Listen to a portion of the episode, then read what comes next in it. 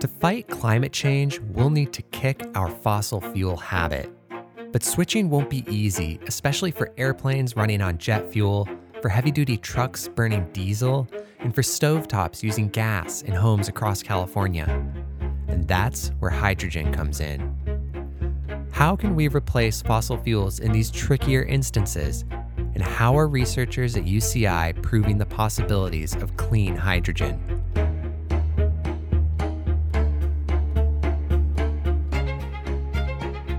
University of California, Irvine, I'm Aaron Orlowski, and you're listening to the UCI Podcast.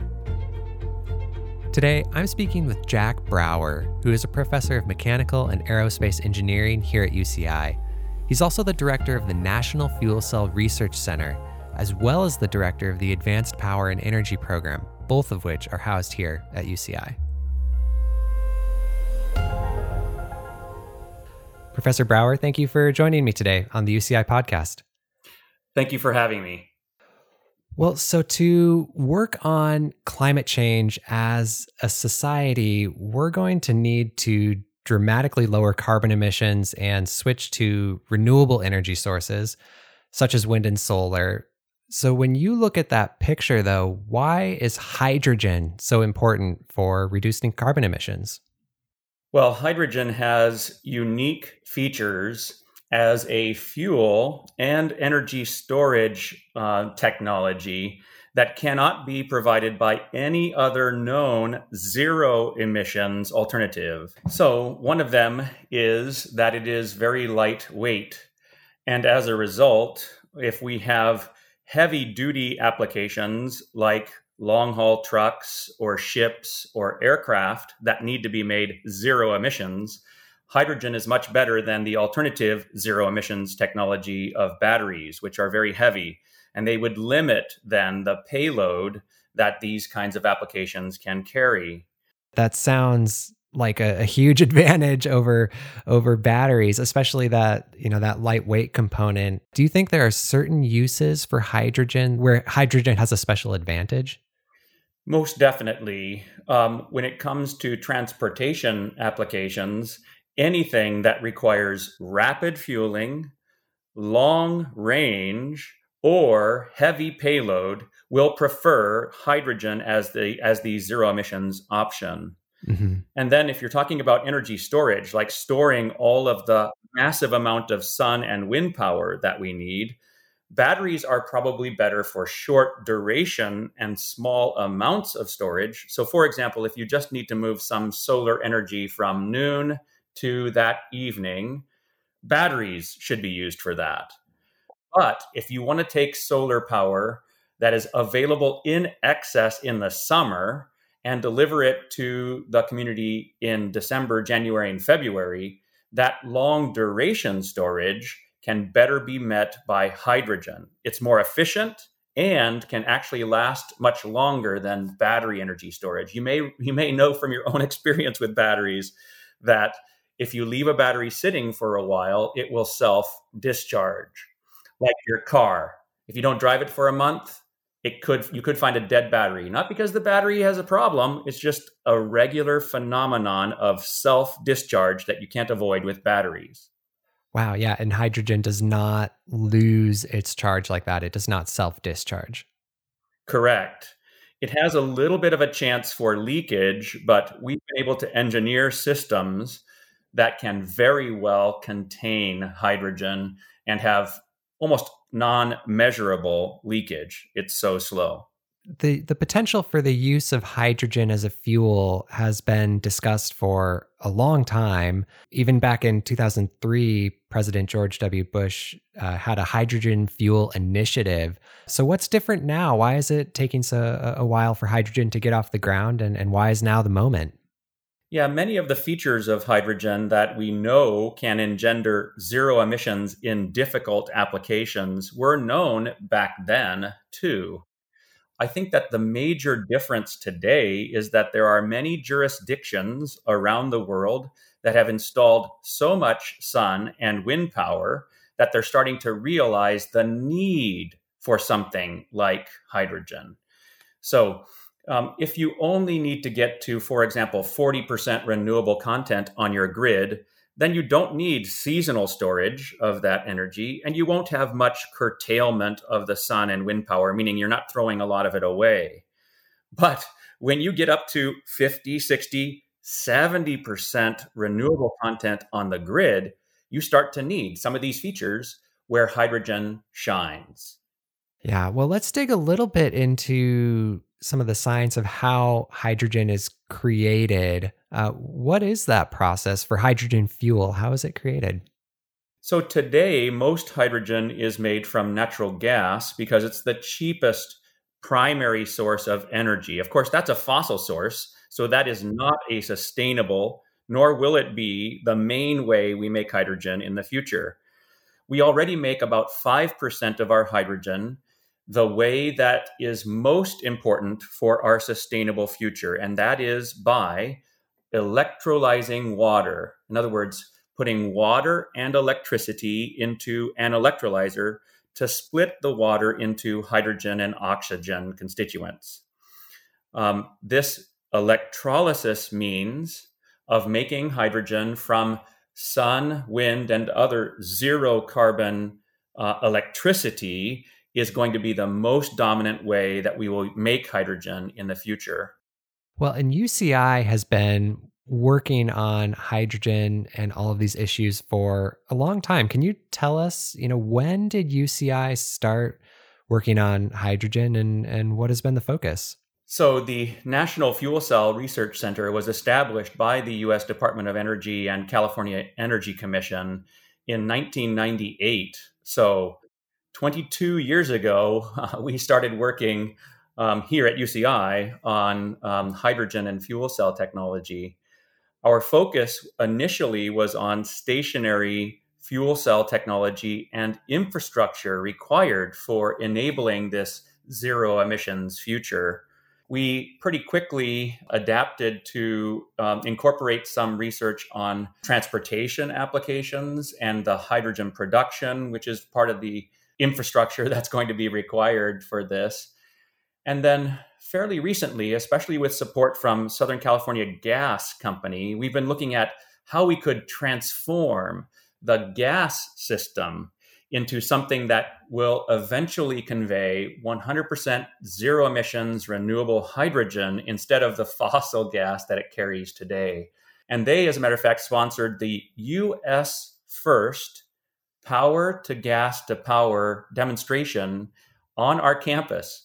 Um, it's still the only place, only place in the entire United States where we've actually taken renewable solar electricity, made hydrogen, injected it into a gas system, and then reconverted it to electricity on our campus. Wow. And so in that system, the hydrogen was mixing with the gas. Yes and that that works okay. Is there any are there any limitations to how much that can be done?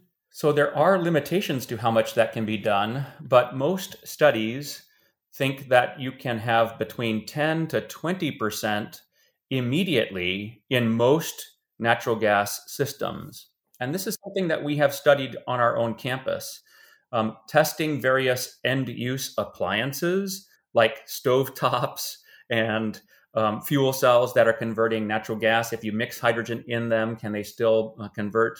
How about water heaters or space heaters or things that we use gas for today? And we've we've found that you can you can operate probably up to 30% hydrogen immediately immediately without having to invest in transforming uh, too much of the infrastructure. That transition is very cheap in comparison to the alternative, let me give you an example of a stove top. Uh, a gas stove top in a residence can be converted to a hydrogen powered stove top by simply changing the hole size of the burner tip. That's all you need to do is change a hole size of the burner tip. If you wanted to go to the other zero emissions option, electricity, you have to buy a whole new range, a whole new stovetop. Uh-huh it's a completely different animal. And this is one of the reasons why um, delivering zero emissions energy, both via the grid and electricity, and via the gas system and pipelines is probably the only way that we can reasonably achieve completely zero emissions. Yeah, so it's going to be a portfolio approach. There's not, you know, a single silver bullet to getting to zero emissions. We need a, a variety of solutions. And the solutions complement one another. Sometimes we demand, especially in winter, for example, a lot of natural gas at the very same time that we demand a lot of electricity. If you tried to meet all of those demands by electrifying all the residences, you would have to install more wires and bigger wires and bigger transformers in every neighborhood. That's going to be very expensive in comparison to transforming both of those to renewable electricity and renewable hydrogen delivery. They also complement each other with regard to reliability. It's much more reliable to have um, both a renewable fuel and renewable electricity delivered in society. And we experience that today, for example, when we have the public safety power shutoff events and when we have wildfires that shut electric grids down, or when electric grids themselves cause fires because they become too overloaded. When these things happen, we depend upon underground delivery of natural gas today. But of course, it's going to have to be transformed to this renewable hydrogen vector.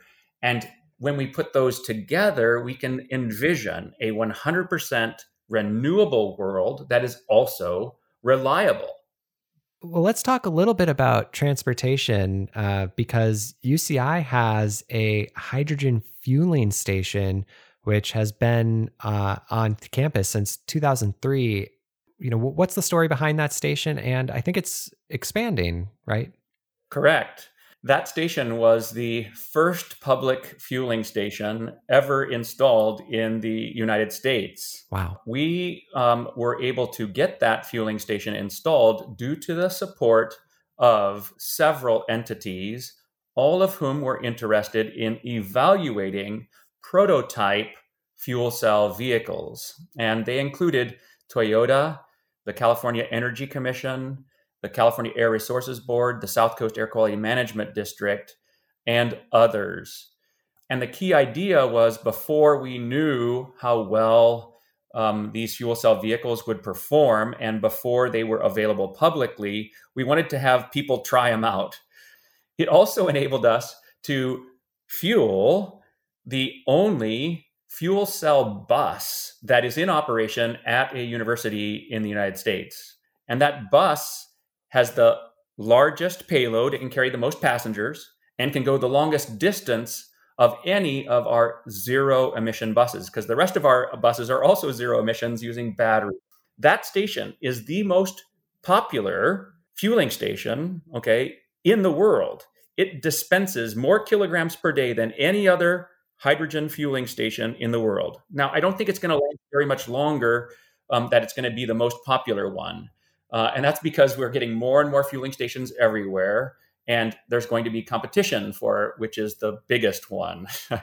that's one of the reasons why, though, we have to upgrade our fueling station to uh, incorporate more dispensers and more dispensing capability, which will be increased to over 1,200 kilograms per day from the 300 kilograms per day that we are currently able to dispense. Wow. Yeah, that's uh that's really amazing. And it seems like Orange County with UCI here is becoming or maybe already is uh, the center for innovation for hydrogen fuel because the Orange County Transportation Authority uh, also debuted some about I think it was 10 hydrogen fuel cell electric buses back in January um, yes. And they have their own fuel or hydrogen fueling station in Santa Ana as well. So, do you see Orange County as as the home for hydrogen t- technology for years to come? So, I think you are correct that uh, Orange County um, is one of the first places that we started demonstrating these right here on our UCI campus. First publicly available fueling station, first demonstration of fleets of fuel cell vehicles It also now um, boasts the first commercial four dispenser hydrogen fueling station anywhere in the world. It's on the corner of uh, Ellis and Brookhurst streets in Fountain Valley. And that very station, like more than 20 other fueling stations in the state, has been built by an Orange County company, uh, First Element Fuel. And that First Element Fuel company was founded by two UCI graduates. Um, and they are building more fueling stations than any other company in the world. Okay. So, yeah, we have many reasons to think that Orange County has quite a uh, big position in the um, hydrogen and the hydrogen future yeah, that's uh, that's incredible and a reason for us to be very proud as as a as a university. Um, Governor Gavin Newsom issued an executive order to restrict car sales to only zero emission vehicles by 2035 here in the state of California. So, what role do you think that hydrogen is going to play in meeting that order? This is a wonderful thing because it will immediately have impacts in lowering both greenhouse gas emissions and criteria pollutant emissions. Hmm. We too often forget how severe the health consequences and costs of uh, air pollution are um, in our society. Uh, many people talk about greenhouse gas emissions, but forget that we have a very bad societal impact associated with criteria pollutant emissions, and they are the most severe associated with industrial and heavy duty areas, which, which are forced to use these very large and higher polluting diesel engines. Okay, so I think that's where hydrogen and fuel cell technology will shine. I think hydrogen will also be a complement to battery energy technologies in the light duty sector um, because of infrastructure advantages that hydrogen has. Hydrogen starts out at a disadvantage compared to battery electric vehicles because everyone already has electricity in their home. And this allows battery electric vehicles to be charged at anyone's home. This cannot be done with fuel cells. Fuel cells have to have a new purpose built hydrogen fueling station to enable the initial market. So fuel cells start out at a severe, I think, disadvantage compared to battery electrics because the hydrogen infrastructure is not ubiquitous like the electric grid is ubiquitous. It's everywhere. But in the end, hydrogen will have an advantage if we want to go completely to zero emissions, like Gavin Newsom's order, and this is what's really exciting about it, because we're trying to go all the way to zero emissions. If you want to go to all the way to zero emissions, providing a zero emissions option to a large apartment complex is not possible with battery electric vehicles because we can't put new charging stations at every one of the parking spots that this apartment complex has without like tripling the electric infrastructure that goes into that apartment complex. However, one hydrogen fueling station on the corner would be able to serve that entire complex at a much lower cost than putting battery chargers at every location. So, when you envision, for example, you and your neighbor having a Tesla, that's no problem.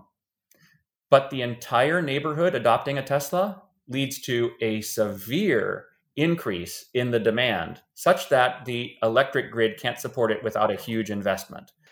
And I think that the point that you raised about uh, the heavy duty vehicles and how so often uh, that the heavy duty diesel and similar uh, pollutants are near low income neighborhoods and and you know less wealthy areas. So as we're talking about a just transition uh, in climate as we transition to renewable energies. Hydrogen seems to offer, uh, you know, both the transition to lower carbon or no carbon emissions and uh, a more equitable and just transition that does not afflict low income communities with pollution. I totally agree. Um, batteries are important for that too, but I think especially hydrogen is important for that because of its ability to decarbonize and make zero emissions the difficult to electrify applications. These things like heavy industry, um, industry that needs um, not only high temperature heat, but a reducing agent that hydrogen can provide instead of the fossil natural gas. Um, and heavy duty trucks and heavy duty trains and ships and these kinds of things, which we know we can make zero emissions with hydrogen, but which we can't make with zero emissions with electricity and batteries directly. Well, so we talked uh, a lot about Governor Gavin Newsom's executive order uh, and how that will help spur the hydrogen infrastructure. But are there any additional policies at either the statewide or the national level that you think uh, need to be in place to really facilitate this transition? Yes, um, there is a need for our uh, California state agencies and other jurisdictions around the world to initially invest in the technology for making renewable hydrogen from sun and wind. You know, the way that we introduced solar and wind power and batteries for that matter in this state, and again, also in many other jurisdictions around the world, is we had a program for subsidizing them initially and then weaning them off of that subsidy. Secondly, we need to adopt policies that would enable them to be successful in the market. And then we also need, um, I think, stricter forcing functions, like Governor Newsom's executive order to force certain sectors to adopt zero emissions. And I think that um, if you had a combination of this carrot and stick approach here in California that would um, that would dramatically support hydrogen adoption. And I want to want to mention one other thing. Many other places around the world, including most of the countries in Europe, Japan, China, Australia, all of these countries have realized that if we are to achieve zero emissions throughout all of society we have to invest in hydrogen, and they're already starting to do it. Germany agreed that they're going to invest 9 billion euros. Um, France is going to do about the same. Japan's doing more than 10 billion dollars. Um, and, and these big investments are going to be go a long way, just like it did with solar, to bring the cost of these technologies down. And I think, according to our analyses, I am sure that within 10 years, that is by 2030, consistent with Governor Newsom's timeline, we are going to be able to make this renewable hydrogen cheaper than gasoline. Wow. If we adopt this kind of a policy framework and we invest in it like we say we're going to, it will be cheaper than gasoline. And you know what that's going to do? It's going to automatically end the fossil fuel era and solve climate change and climate change will come along with it. And you don't have to argue with people anymore about whether climate change is real or not. Now we can say, tough luck. It's cheaper to do it this way. We're going. Well, I eagerly anticipate when that arrives and, uh, you know, we can get the planet's health back on track. Absolutely. Well, Professor Brouwer, thank you so much for joining me today on the UCI podcast. You're welcome. Thank you for the opportunity. The UCI podcast is a production of Strategic Communications and Public Affairs at the University of California, Irvine. Please subscribe to the UCI podcast wherever you listen.